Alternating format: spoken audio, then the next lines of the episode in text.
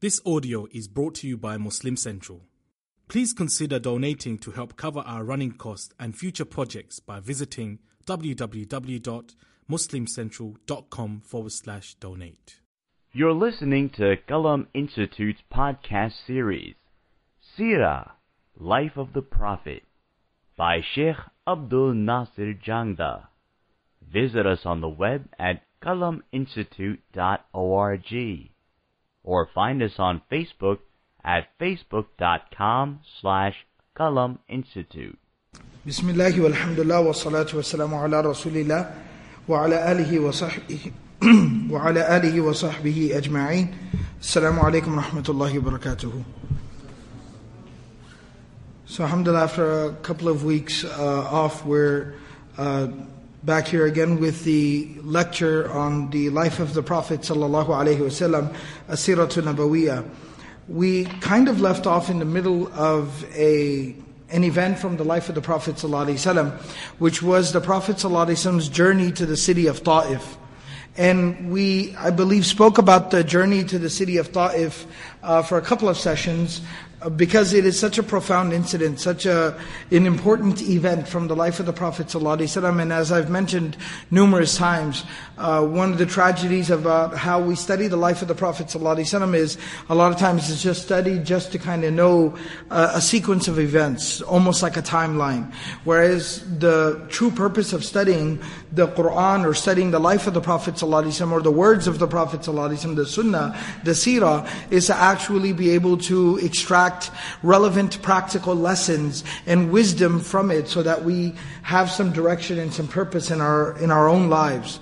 And so we've been talking about the journey to Ta'if uh, for a couple of sessions now. We talked about why did the Prophet ﷺ even entertain the idea of journeying to Ta'if and visiting the people, the community in Ta'if. We talked about the Prophet ﷺ's arrival in Ta'if and the strategy that he employed in order to approach the people of Ta'if and share the message of Islam with them. We also talked about how the Prophet ﷺ's message, what response did it receive? And how was he met with, um, in, in, terms of the people of Ta'if, and how did they respond and react to the message of the Prophet? And then of course we talked about how he exited from Ta'if and the very brutal treatment that he, that he received from the people of Ta'if at the hands of the people of Ta'if, and of course the dua and the supplication of the Prophet ﷺ, not only turning to Allah subhanahu wa ta'ala, but specifically praying for the guidance of the people of Ta'if or their future generations. And also we talked about what the consequence of that dua of the Prophet ﷺ was. In the last session that we had, we talked about once they finally left him, and the Prophet ﷺ utilized that opportunity to make dua for them and to turn to Allah and seek comfort and solace with Allah subhanahu wa ta'ala. We also talked about how the Prophet ﷺ interacted with a slave uh, there in the garden of Utbah and uh, Rabi'ah, the sons of Shayba. And uh, this was a Christian man, a Christian slave by the name of Addas. And the Prophet ﷺ gave him, you know, da'wah, shared the message of Islam with, with him, and he ends up accepting Islam. What occurred now is, of course, the Prophet ﷺ, after he recovered there at Qarnul Manazil, or some of the books of Sirah refer to it as Qarnul Tha'alib, there in the garden owned by the sons of uh, then now the Prophet ﷺ started to make his way back to Mecca. He started to make his way back to Mecca. And again, it is him and his servant and also who is a believer, Zayd bin Haritha radiallahu anhu, and they are now journeying their way back to Mecca. On their way back to Mecca, the Prophet of Allah sallallahu alaihi wasallam, there's a very brief incident that Ibn Ishaq mentions this incident, Ibn Kathir has also mentioned it. There's a very brief incident that the Prophet of Allah sallallahu alaihi wasallam stopped at and camped at a place um, called Nakhla. This was a place um, shortly, uh, very, you know, very immediately outside of Mecca. And of course, there, the Prophet ﷺ camped at this place, Nakhla, and we'll talk about why did he exactly camp there and what was his reason and his purpose for not just going straight into Mecca. Why would he stop a little bit outside of Mecca? But something very interesting happened here. So when the Prophet ﷺ stopped here, of course it was evening time, it was night time, the Prophet ﷺ utilized this opportunity to make dua, to pray to Allah, to offer nawafil, to pray salah, and recite Quran, like as in qiyam prayers, tahajjud prayers. He utilized this opportunity to do so. And so the Prophet of Allah ﷺ was there, they're camped out there, and the Prophet ﷺ is offering the night prayers, the qiyam prayers, and reciting the Quran. While the Prophet ﷺ is reciting the Quran in these night prayers, the narration mentions that some jinn who are passing through there. And the Quran talks about this as well in Surah Al-Ahqaf. In Surah Al-Ahqaf, Allah subhanahu wa ta'ala talks about this, um, Surah number 46, ayah number 29, Allah says, وَإِذْ صَرَفْنَا إِلَيْكَ نَفَرًا مِنَ الْجِنِّ that when a group of the jinn, they came around and they, basically they turned around, they came around to you. So they were passing by there, they were passing through there, and they heard the Prophet ﷺ reciting the Quran. And it was so captivating it was so attention grabbing that they turned their direction and they came up to the Prophet ﷺ. يَسْتَمِعُونَ الْقُرْآنِ What were they doing? They started very intensely listening, listening to the Qur'an. And the word that's used is nafaran, a group of the jinn. One of the narrations, one of the ahadith here mentions that there were seven jinn that were passing through here. And when they heard the Prophet ﷺ reciting the Quran, they stopped and they came over close to the Prophet ﷺ, يَسْتَمِعُونَ الْقُرْآنِ They were very intently listening to the Prophet ﷺ recite the Quran. فَلَمَّا حَضَرُوهُ when they got close to the Prophet ﷺ, and hadaruhu means when they came into his presence. That means they came very close to the Prophet ﷺ. قَالُوا أَنصِتُوا some of them must have been talking and saying, why are we here? Why did we stop? Why are we changing direction? That's not where we, where, where we were going. A couple of the jinn told the, the rest of the group that was traveling, Ansitu, be quiet, be quiet. Meaning listen. Insat isn't just simply to be quiet. Uskutu is like be quiet. Stop talking. Ansitu means to be quiet and to listen to become quiet in order to listen to something. So they said, ansitu. This is why Allah says in the Quran, إِذَا قُرِئَ الْقُرْآنُ فَإِذَا قُرِئَ الْقُرْآنُ فَاسْتَمِعُوا لَهُ وَأَنصِتُوا That's why Allah subhanahu wa ta'ala says that when the Quran is being read, then listen very carefully and be quiet so that you can hear the Quran. Because you can't hear it if you're talking over it. So this is the command to us as well. And very interestingly, what does Allah say? What will be the outcome if you listen to it carefully and you don't talk over it and you be quiet and listen to the Quran being recited? What is the outcome of that? لَعَلَّكُمْ تُرْحَمُونَ So that maybe you may receive mercy. Possibly, hopefully you can be the recipients of mercy from Allah subhanahu wa ta'ala. Because the Quran is the channel, the medium of Allah subhanahu wa ta'ala delivering mercy to us. That's why the opening of every surah in the Quran is Bismillahir Rahmanir Rahim. It's because it opens the doors of mercy. So they said, Ansitu, they said, be quiet, listen. فَلَمَّا قُضِيَ When the recitation of the Quran was completed, when the Prophet ﷺ was done reciting the Quran in his prayer, وَلَّوْا إِلَىٰ قَوْمِهِمْ مُنذِرِينَ They turned back to their people, but now something had changed. Allah subhanahu wa ta'ala says it didn't just turn back to their people. They went back to their people. They turned back to their people, meaning the rest of their tribe, the tribe of the jinn. Mundirin. But now they went back to their people as, you know, warners. People who were carrying a message. Were going back to remind their people. قالوا, what did they say? Allah tells us in the next ayah, ayah number 30, Ya qawmana, they said, our people, inna sami'na kitaban. We have heard a book, unzila min ba'di Musa, a book that has been sent down after Musa alayhi salam, lima bayna yaday. And it is affirming everything that came before this book. This book, this scripture that we have heard, that we have listened to, it is affirming all the previous revelations and scriptures. Yahdi ila al-haq. It guides to the truth, to a solid foundation. وَإِلَى طَرِيقٍ مُسْتَقِيمٍ And it guides to a straight path. So what's very interesting is that they're saying it not only guides to a solid foundation in theory, but it guides to that solid foundation, that truth, practically as well. It provides a very practical direction in which a person can live their life. Ya qawmana ajibu da'i Allah. They said, our people, answer to the one who is calling you to Allah. What's very interesting about their construction, and this is a profound lesson of how they understood the message of the Quran. They didn't just say, Ajibu da'wat Allah, answer the call of Allah. They said, Ajibu da'i Allah. Answer and respond to the one. Da'i is a person. Da'i is the caller. Da'i Allah, the caller of Allah. So we see that people who took the Quran from the Prophet ﷺ did not separate the Prophet ﷺ from the Quran. They didn't understand these two things to be separate and independent of each other. And that does not compromise the sanctity of the Quran in any way, shape, or form. Absolutely not. The Quran and the Sunnah are two separate sources of our religion. However, while being separate sources of our religion, they are not independent of one another. There's a difference here. There's a distinction. There's a clear distinction between what is Quran and what is Sunnah. But at the same time, there is this deep-rooted, solid understanding that they are still connected to one another and inseparable from one another.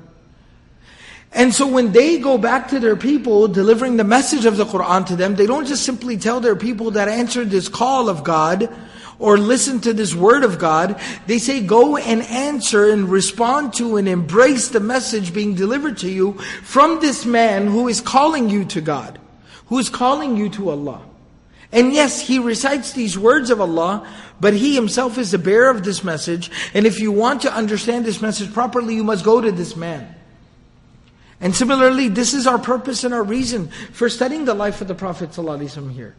This does not supersede, nor does this depart from studying the Quran or the message of the Quran, but rather it complements, supports, and enhances our study of the Quran. It solidifies our studying of the message of the Quran. And that's something that they understood here. The people who took the Quran from the Prophet whether they were human or jinn, understood this reality and this fact. And this is a reality and a fact that we have to go back to as the ummah of the Prophet ﷺ. As people who believe, embrace the Quran, we have to go back to this philosophy. So anyways, they say, Ya da'i Allah. Our people, they say, oh our people, answer, respond to, basically, in, in the Arabic language, answering and responding, ijaba, means respond and answer positively. Embrace the message of this man who calls you to Allah. وَآمِنُوا bihi, And then believe in him. Believe in him. يَغْفِرْ لَكُم مِّن ذُنُوبِكُمْ Why? Because Allah subhanahu wa ta'ala will forgive your sins. وَيُجِرْكُم مِّنْ عَذَابٍ أَلِيمٍ And He will protect you from a very painful punishment, a very tormenting punishment.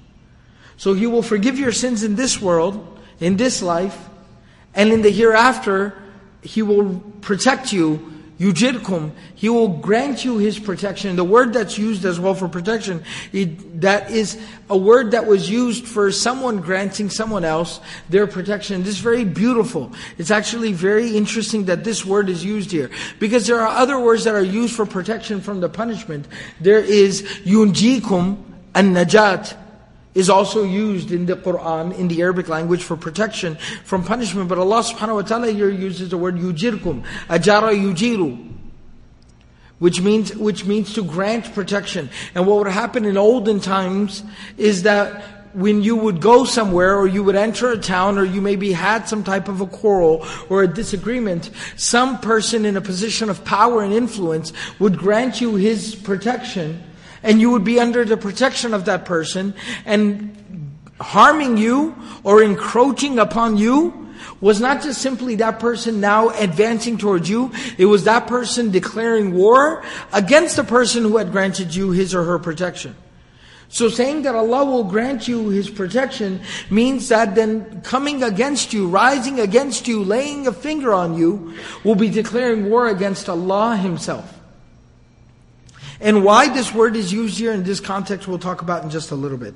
وَمَنْ لَا يُجِبْ دَاعِيَ اللَّهِ And whosoever will not answer, will not respond to the one who is calling you to Allah, the messenger of Allah, فَلَيْسَ بِمُعْجِزٍ فِي الْأَرْضِ Then he is not causing any harm to Allah nor His messenger on this earth.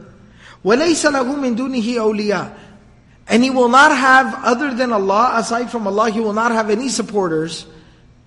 Anyone. Nobody will be there to support him other than Allah. أُولَٰئِكَ فِي ضَلَالٍ مُبِينٍ Those people are clearly immersed in drowning in clear misguidance.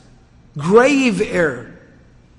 So these are the ayat that were revealed. One of the things that some of the mufassirun and the muhaddithun and the scholars of seerah comment, specifically the mufassirun have commented, under the tafsir of this ayah, that the understanding of the earliest generations, even the Sahaba radiallahu anhum, was that when these jinn came, heard the message of the Prophet uh, heard the Prophet reciting the Quran, they did not interact with the Prophet at this point.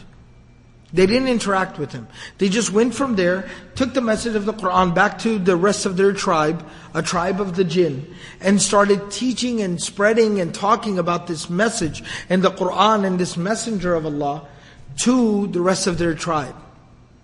And later on, and we'll be talking about this later on in the seerah, later on, the Prophet ﷺ would actually go outside of Mecca with some of the Sahaba, some of the companions, and then actually go there to dialogue with the jinn. And that would be the revelation of the surah that we know as Surah Al-Jinn. قل أوحي إلي أنه استمع نفر من الجن فقالوا إنا سمعنا قرآنا عجبا يهدي إلى الرشد فآمنا به ولن نشرك بربنا أحدا And then the surah goes on from there that tell them, قل, say, like the, Allah tells the Prophet ﷺ, you're about to go talk to a group of jinn, a tribe of the jinn. What? So of course the Prophet ﷺ is wondering, how do you dialogue with the jinn? What am I supposed to say to them? And Allah tells the Prophet ﷺ that you tell them, Uhiya ilayya. It was revealed to me. It was divinely inspired to me. I was informed by God Almighty. أنه استمع نفر من الجن that a group of the jinn had heard the Quran, had very intensely listened to and paid attention to the Quran. فَقَالُوا إِنَّا سَمِعْنَا قُرْآنًا عَجَبًا And they said, we heard a Quran that is truly remarkable, mind-blowing. The word ajaba is like what we would call in our language mind-blowing. Yahdi ila rushd. It guides to a very noble way of living life. فَآمَنَّا بِهِ So we believed in it. وَلَن نُشِكَ بِرَبِّنَا أَحَدًا and we don't associate any partners to our Lord and our Master. And then it goes on from there. That that conversation would take place at a later time. But the Prophet so even though they didn't interact with the Prophet at this time, the Prophet Allah knows best if he actually was even aware of the fact that they came and they listened to the Prophet reciting the Quran in his qiyam prayers. But what we do know is that it was revealed to the Prophet ﷺ, وَإِذْ صَرَفْنَا إِلَيْكَ نَفَرًا مِنَ الْجِنِّ نَفَرٌ مِنَ الْجِنِّ That a group of the jinn came to you. They came to you and they heard you reciting the Quran. So this was revealed to the Prophet ﷺ after the Prophet ﷺ must have been done reciting his prayers and Allah sent this divine revelation to the Prophet ﷺ that you had some visitors tonight. Some very interesting visitors. A group of the jinn visited you and they heard you reading the Quran and they've gone back to their people, and this is the message that they delivered to their people. So now the Prophet was cognizant of this. He was conscious of the fact. He knew of, of the fact, certainly, without a doubt, because it's Quran. He knew that jinn had come, heard the Quran, taken this message back to their own tribe, and now from there the conversation will continue. It's to be continued. And that story would pick up and continue later on when the Prophet later on in, the, in Mecca would actually go out to Ukaz, which was right outside of Mecca where a major marketplace and some festivals and carnivals and things like that would occur during the year. There were annual festivities and carnivals that would take place there.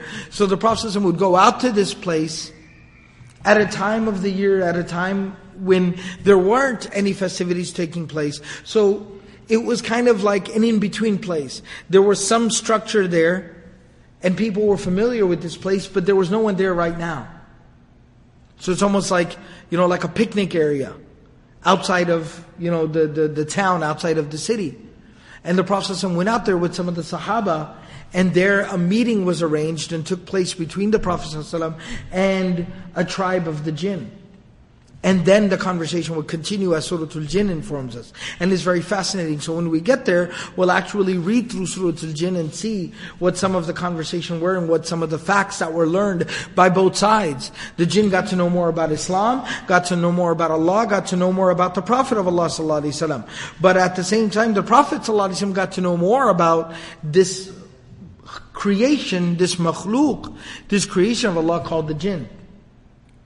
But this story that will be continued later started here. Why am I mentioning here? Because it took place here in the chronology of events. But now we can dig a little bit deeper.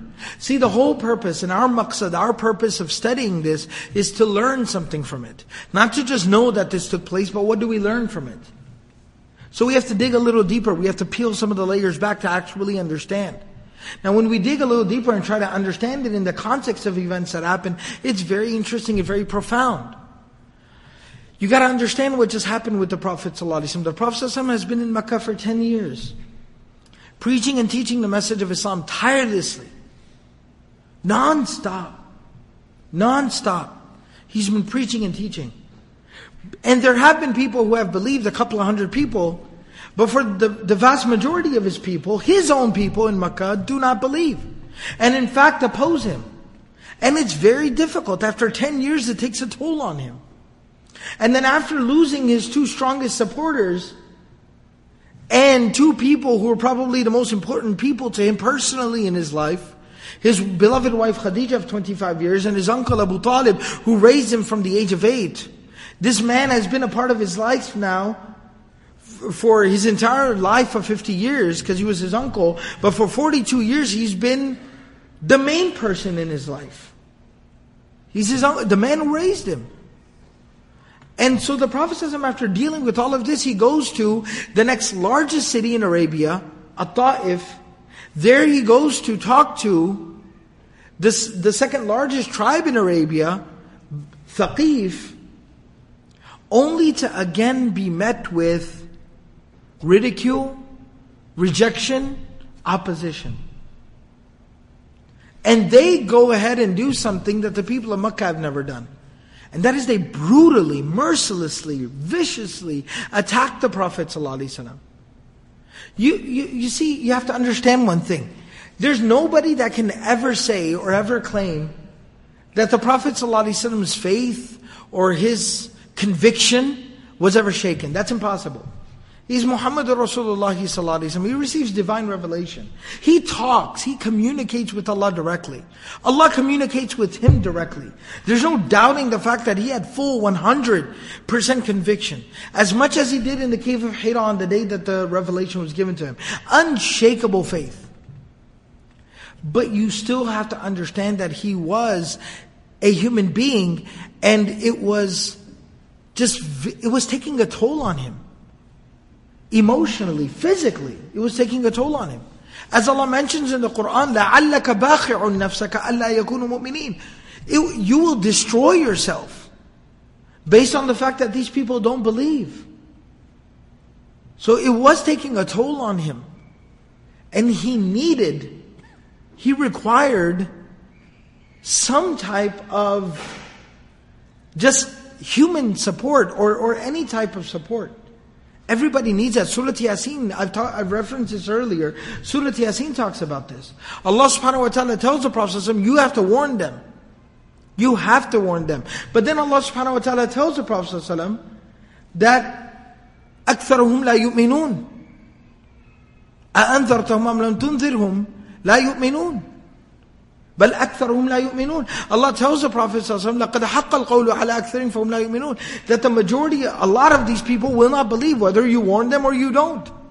They're not going to believe. But then Allah does tell the Prophet ﷺ, إِنَّمَا تُنذِرُ مَنِ اتَّبَعَ الذِّكْرَ وَخَشِيَ الرَّحْمَنَ بِالْغَيْبِ There will be some people that believe in you, and they heed the warning, they follow the reminder, and they believe in the unseen.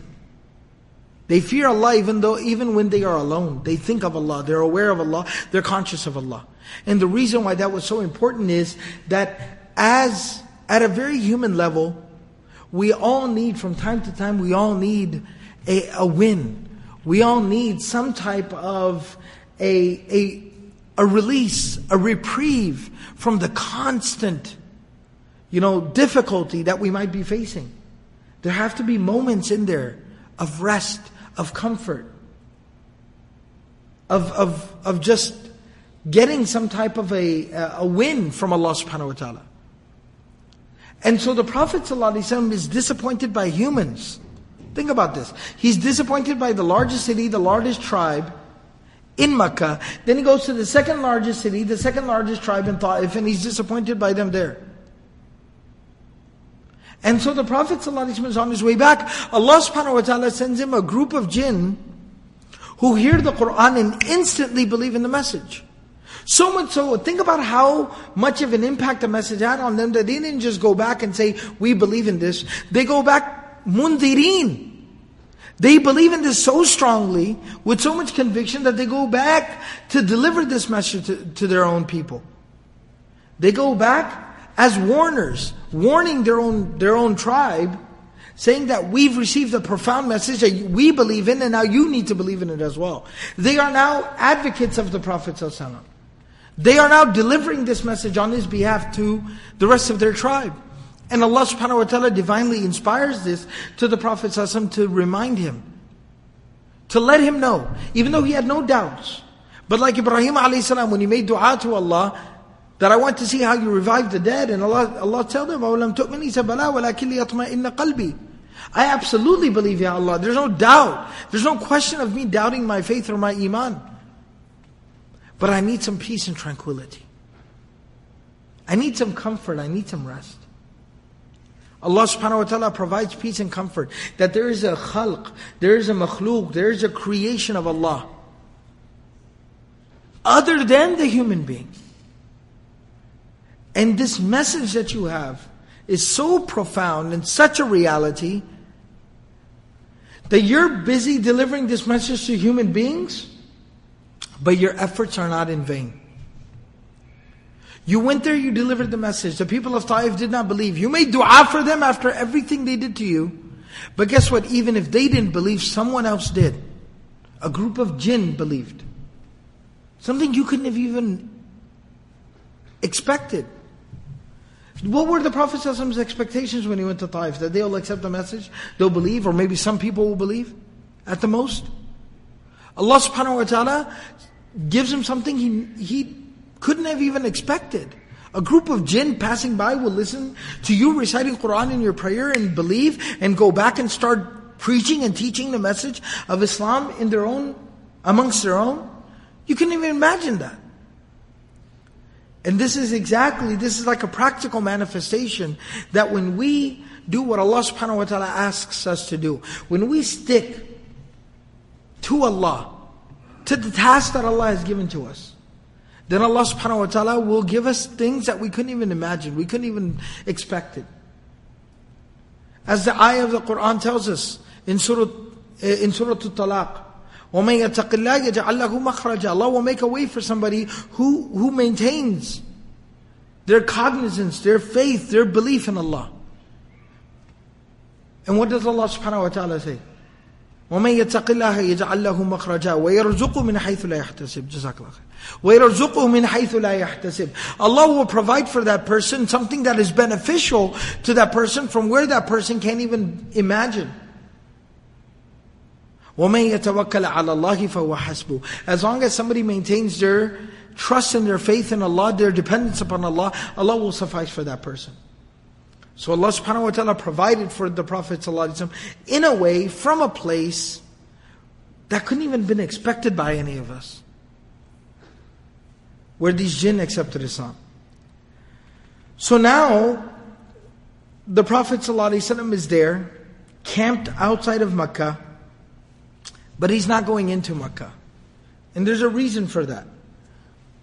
The Prophet of Allah some of the narrations tell us that some of the Sahaba radiallahu anhum, some of the communi- you know, believers, some of the followers of the Prophet ﷺ, received news that he was camped outside of Mecca and they actually met him. Or maybe they were already awaiting his return and they met him, they received him outside of Mecca.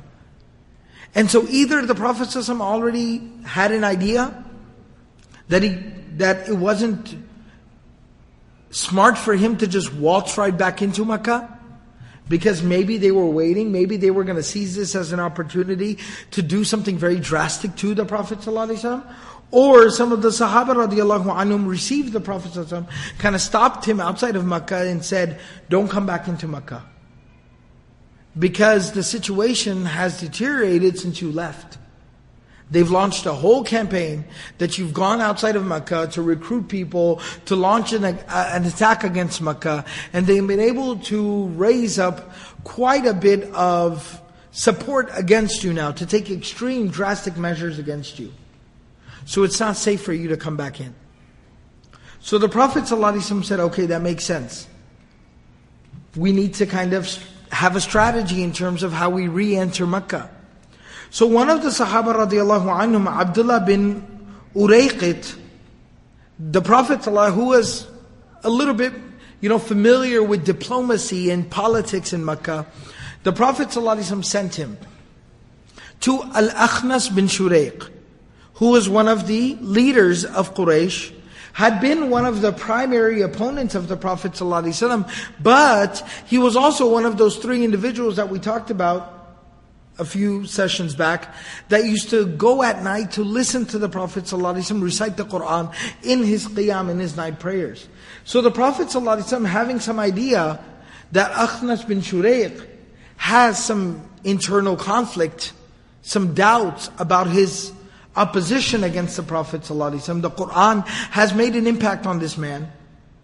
The Prophet ﷺ sent his, his you know, uh, representative, if you will. The Prophet ﷺ sent his messenger, his representative, to Akhnas bin Shurayq, that go and ask him, inquire from him, if he will grant me his protection. Remember that word I was talking about that Allah used in the Quran in Surah Ahqaf? Yujirkum ajara yujiru to grant protection. Will He grant His ijara? His protection. Akhnas bin Shurayq said, No, I'm sorry, I can't. Look, the situation in Makkah is really bad. I really can't help. So the Prophet ﷺ said, okay, Abdullah bin Urayqit comes back with this news that he's not willing to grant any type of protection or vouch for you.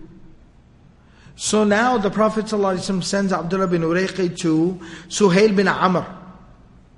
Suhail bin Amr, whose son would later on actually accept Islam or at this time had, or no, he would later on accept Islam. So he, he's another leader of Quraysh. So he sends him to Suhail bin Amr. Suhail bin Amr, by the way, was also one of the individuals who came at the time of Sulh Hudaybiyah. We'll be talking about this later. But he was one of the individuals who came on behalf of Quraysh, on behalf of the Meccans, to negotiate the treaty of Hudaybiyah. So he was a respected man in Mecca, amongst the Quraysh. So the Prophet sends Abdullah bin Urayqit, well, that will he vouch for the Prophet so he can enter back into Makkah peacefully.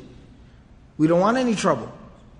Suhail bin Amr says that I can't help you either. This is a Banu Hashim issue, I'm Banu Amir, etc., etc., some type of bogus excuse. And he backs out of it. He says, I can't. So Abdullah bin Urayqit comes back to the Prophet ﷺ that Suhail bin Amr is not willing to be a part of this either. So finally the Prophet ﷺ sends Abdullah bin Urayqit to Mut'im bin Adi. This is another leader of Quraysh.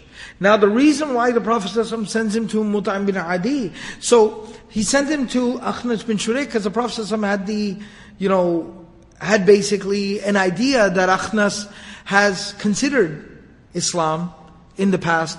He sent him to Suhail bin Amr because Suhail bin Amr was a very pragmatic individual. That's why he came to, you know, negotiate Hudaybiyah a decade later.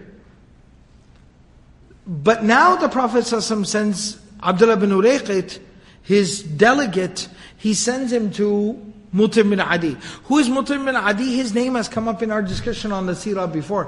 Mutim bin Adi was actually the man who had kind of supported Abu Talib and gained a lot of support in order to do away with, to end the boycott of the Prophet ﷺ, Banu Hashim, and anyone and everyone who believed in or supported the Prophet ﷺ for those three years of the boycott in the Shu'ab of Abu Talib. That agreement that Abu Jahl had drafted, that all the rest of the leaders of Quraysh had been a part of, had signed off on. Mutim bin Adi was actually the one that went around, gained some support, came to the Kaaba, to the Haram, and actually then said, we need to end this now. We've had enough. And he was in contact with Abu Talib that I'm trying to make this stop. So the Prophet ﷺ knew Mut'im bin Adi is, had not believed in the message, was not a Muslim, had no you know, interest in accepting Islam, but the Prophet ﷺ knew that he was a man who had some principles, some morals, some ethics. He got fed up with the fact that their own people were being ostracized and boycotted and were suffering in this manner. And so he had actually stood for the well-being of the Muslims in the past. And the Prophet ﷺ, having knowledge of this fact, sends his representative, go talk to Mut'im bin Adi. When Mut'im bin Adi hears, he says, Na'am kullahu falyati. He tells him, yes, I'm in. Now go tell Muhammad ﷺ that he can come. The Prophet of Allah ﷺ comes with Zayd bin Haritha into Mecca, and they go straight to the house of Mut'im bin Adi. And the narration actually mentions فَذَهَبَ إِلَيْهِ رَسُولُ اللَّهِ صلى الله عليه وسلم فَبَاتَ عِنْدَهُ تِلْكَ اللَّيْلَةِ the Prophet even stayed a night in the house of Mutim bin Adi. So that means they came in, they snuck in at night. Mutim bin Adi received him at his home and kept him in his home as his own guest. The following day, فَلَمَا أَصْبَحَ خَرَجَ مَعَهُ هو وبنوه ستة أو سبعة متقلدي السيوف جميعا. The next morning, they leave the home of Mutim bin Adi, and the six or seven sons of Mutim bin Adi are with him and the Prophet ﷺ. So it's the Prophet ﷺ, Mutim bin Adi, and his seven sons. All of them have taken their swords, have basically strapped themselves up. So they're all packing heat. And they all go out and they go to the haram, they go to the Kaaba. فدخلوا المسجد وقال لرسول الله صلى الله عليه وسلم طف طف بالبيت they enter into the Kaaba and everybody sees this whole gang of people roll in there. They roll in, they're rolling heavy. And they walk in there and then they basically line up. They form a little bit of a circle. Seven guys spaced out, hands on their swords. So they're all kind of like hands right there. So they all put their hands on their swords and they line up with their back towards the Kaaba, facing out towards everybody who's there. And then Mut'im bin Adi tells the Prophet make tawaf for your re-entry into Mecca. Of course, this is something we do till today as well. The tawaf of, you know, the, of visiting the house. When we go to Mecca, we make umrah at the very least, and a part of that umrah is doing tawaf of the bayt, circling seven times the Kaaba. But even pre-Islamically, even in Jahiliyyah, even for the mushrik Arab, they maintained this tradition from the time of Ibrahim alayhi salam, that even when one of them, even one of the mushriks, would leave Makkah and they would come back to Makkah, when they would re-enter Makkah, they would do tawaf of the bayt. So maintaining even their own tradition, of course the Prophet ﷺ is doing this for the Islamic tradition, but even Mutim bin Adi as a mushrik saying, as a Meccan, this is your birthright. This is your home. You are the grandson of Abdul Muttalib. When you re-enter your home city of Mecca, you're supposed to do tawaf. So tuf bil bayt. Ya Muhammad, circle the Kaaba. And they're all standing there, and the Prophet ﷺ does tawaf, making the dhikr and the tasbih of Allah. He makes tawaf seven times. Meaning he makes tawaf one time, which is seven circles. He circles the Kaaba seven times. وَاحْتَبَوْا بِحَمَائِلِ سُيُوفِهِمْ فِي الْمَطَافِ They spread out, circled around, where the Prophet was doing tawaf, they formed like a circle around him, all holding their swords, basically keeping their hands on their swords, ready to draw at any time. Ready to go. They took their safeties off. Ready to go. I'm sorry about all the gun analogies. So if anybody's listening elsewhere, I'm speaking from the great state of Texas. All right? No, but not trying to be insensitive. The gun issue is a serious issue, but that's my culture, that's where I come from. So, فأقبل سفيان أبو سفيان إلى إلى مطعم. So now Abu Sufyan, Abu Jahl, everybody sitting there, kind of jaws on the floor. They had a whole plan when Muhammad comes back into alaihi wasallam, is what we're going to do, this is what we're going to do, then this is how we're going to handle things. Now Muhammad wasallam walks in, but he's got this whole like entourage, he's got this whole like security detail. And this isn't some ordinary individual, this is Mutim bin Adi. This is a leader of Makkah, a leader of Quraysh. And by the way, Mutim bin Adi had a reputation for being kind of a, you know, just not being somebody who was a leader of Quraysh, like a diplomat, but he had a reputation for being able to like, you know, throw down if he needed to. He was known for his like fighting skills. That's why all seven of his sons were trained by him. So now he's got this whole like security detail and he's doing tawaf and what do we do now? So Abu Sufyan gets up and very peacefully, you know, kind of hands hands up in the air, look, I'm, uh, I'm not here to fight. He approaches Mut'im and he says to Mut'im, Amujirun am tabi'un? I'm just asking you a question. Amujirun? Amujir am? Are you simply just giving him protection? Are you he, are you actually following him now? I'm just asking. Okay?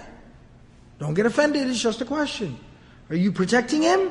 Are you following him? I have to know. We got to know where you stand.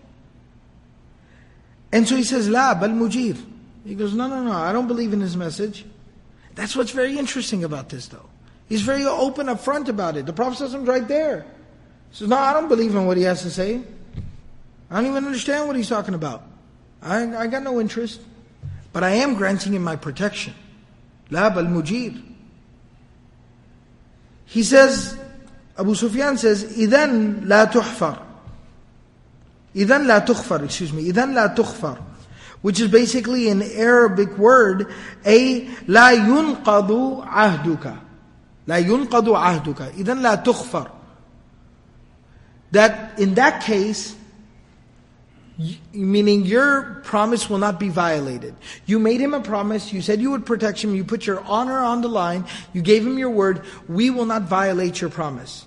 We will not disrespect you. Because you have to understand, violating that promise would have been disrespecting Mut'im. So he says, we will not disrespect you. You would not disrespect us, we will not disrespect you. فَجَلَسَ مَعَهُ And Abu Sufyan to show him, to make a gesture to him, that we're not here to disrespect you, Abu Sufyan said, have a seat, you can calm down, you can relax, you can take your hand off your sword, just have a seat, right here, and I will sit with you. I will sit with you. And Mut'im sat down and Abu Sufyan sat down with him. حتى قضى رسول الله صلى الله عليه وسلم طوافه until the Prophet ﷺ completed his tawaf. فَلَمَّا إِنْصَرَفَ إِنْصَرَفُوا مَعَهُ Then when the Prophet ﷺ left the Kaaba, left the Haram, then Mut'im and his seven sons also walked out with him. فَذَهَبَ أَبُو سُفْيَانِ إِلَى مَجْلِسِهِ Abu Sufyan goes back to the gathering of all the leaders of Quraysh. Because they're all kind of like, what just happened? And he says to them, فَمَكَثَ أَيَّام So he basically goes back and informs them, look, Mut'im is given his protection. We got to live with it. Like it or hate it. It is what it is. It is what it is. فمكث أياما ثم أذن له في الهجرة and then basically the narration Abu Ishaq eh, uh, excuse me Ibn Ishaq and uh, Alama Umawi actually mentions this in his Kitab al-Maghazi. he mentions that a few days, then the days passed on, and eventually the time came, a couple of years later, when the Prophet ﷺ made the migration, made the hijrah from Makkah to Medina. فلما هاجر رسول الله صلى الله عليه وسلم إلى المدينة توفي المطعم بن عدي بعد يسير.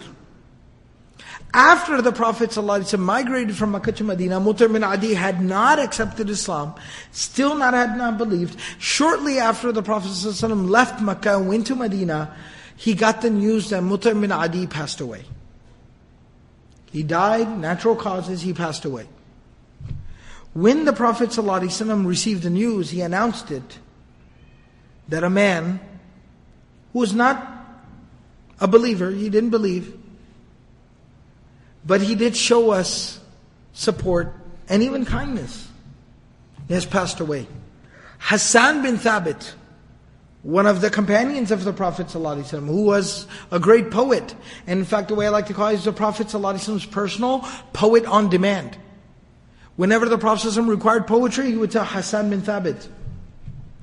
And Hassan bin Thabit radiallahu anhu would, you know, com- he would basically compose some poetry for whatever purpose or maqsad the Prophet needed it.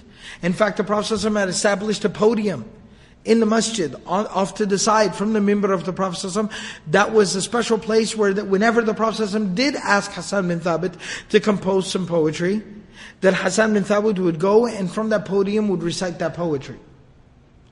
So Hassan bin Thabit says to the Prophet Wallahi, that I swear by Allah, la ar لَأَرْثِيَنَّهُ That I will say a few words to basically mark, to commemorate the death of Mutim bin Adi. Basically, I will write his obituary. I will write an obituary for Mutim bin Adi in poetry. And he says this, and the Prophet did not object to it. It's very, very important. You have to understand, see, there are some things about nubuwa. When you study in a book of aqidah, you learn certain things that from the, the, the station of nubuwa, part of the responsibility of a nabi or rasul is that they cannot tolerate anything being done that is incorrect, that is wrong.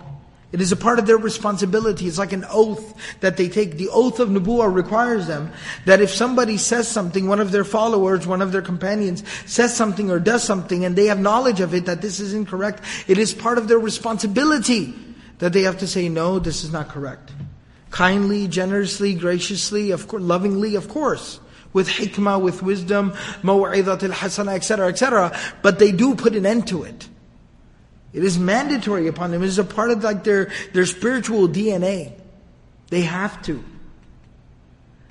Hassan bin Thabit, when the Prophet informs everyone Mut'im bin Adi has passed away, Hassan bin Thabit says, I will, I will talk about him. I will write an obituary for him. And the Prophet does not object to it. He allows him to do so. And not only does Hassan bin Thabit write this, but Hassan bin Thabit then basically reads this, recites this.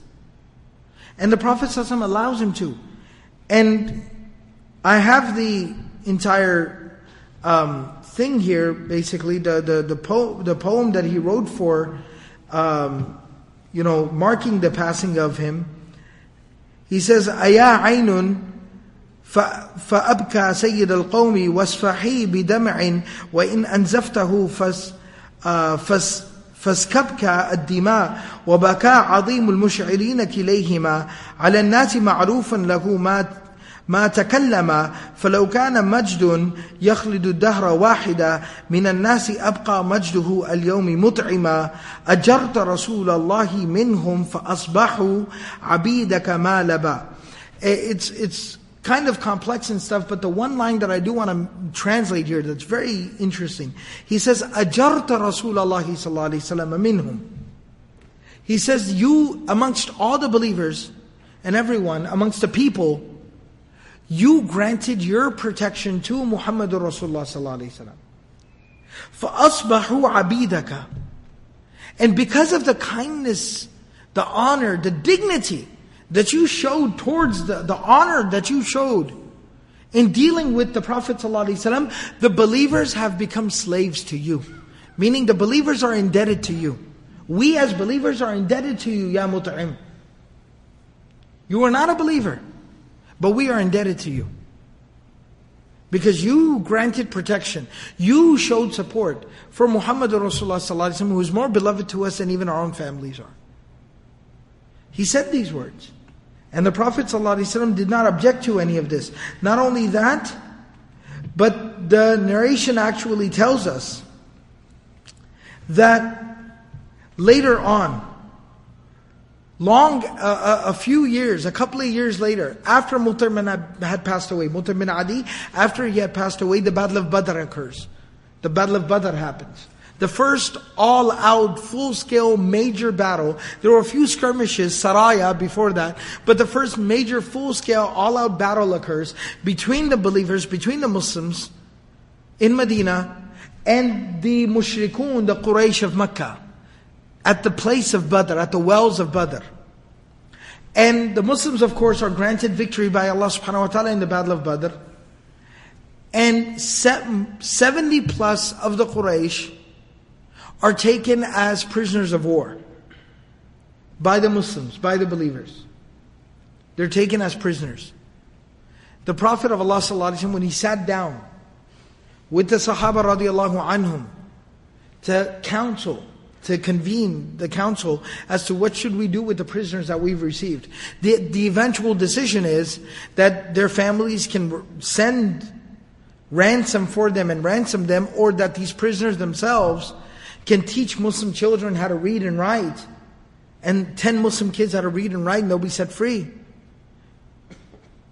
But the Prophet ﷺ at that council, he actually said, and this is recorded in authentic narrations, Imam Bukhari mentions this hadith, this narration, that the Prophet of Allah ﷺ said regarding the Usara of Badr, the prisoners of war from the Battle of Badr, لو كان المطعم بن عدي حيا that if Mut'im bin Adi was still alive today, ثم سألني في هؤلاء النتنة and he would have asked me in regards to these people, he said, لَوَهَبْتُهُمْ لَهُ as a gift to Mutim bin Adi, I would have released all of them.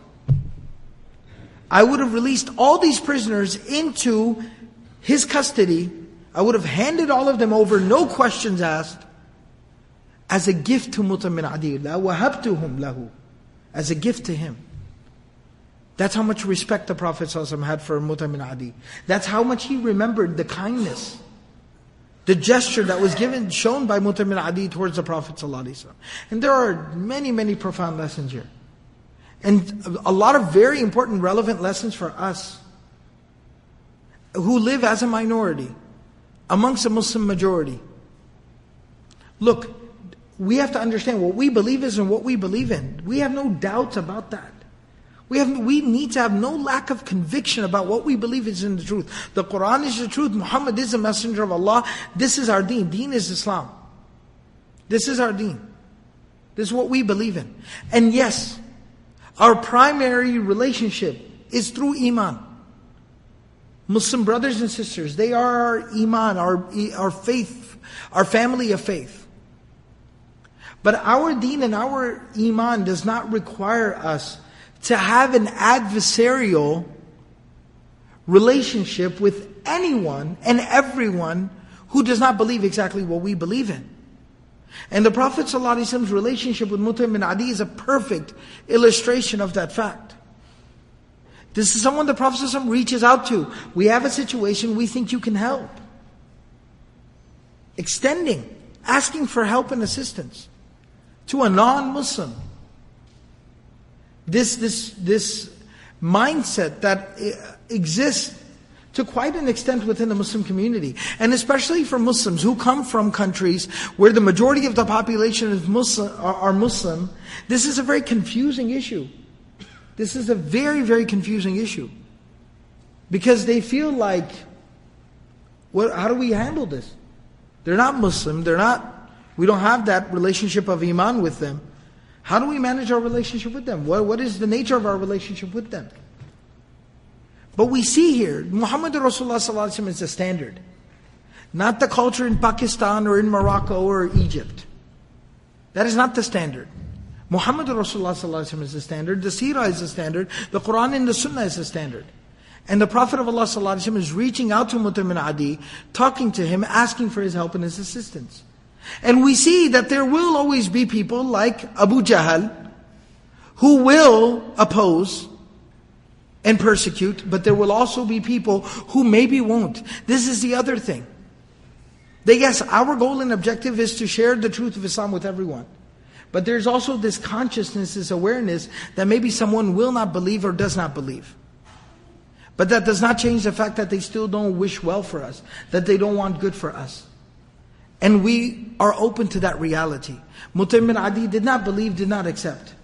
But he did support, he did help. And at the end of the day, the Prophet ﷺ did not forget his kindness, remembered his kindness, and even spoke of it fondly and was willing to show him a gesture of respect that was shown to him, to the Prophet by Mut'im bin Adi. So a very powerful lesson about us and how we need to be managing our relationship as a community with the majority that we live amongst. May Allah subhanahu wa ta'ala give us all the ability to practice everything that was said and heard. Subhanallah wa bihamdihi. Subhanakallahumma hamdik. Nashadu la ilaha illa anta. Nastaghfiruka wa natubu.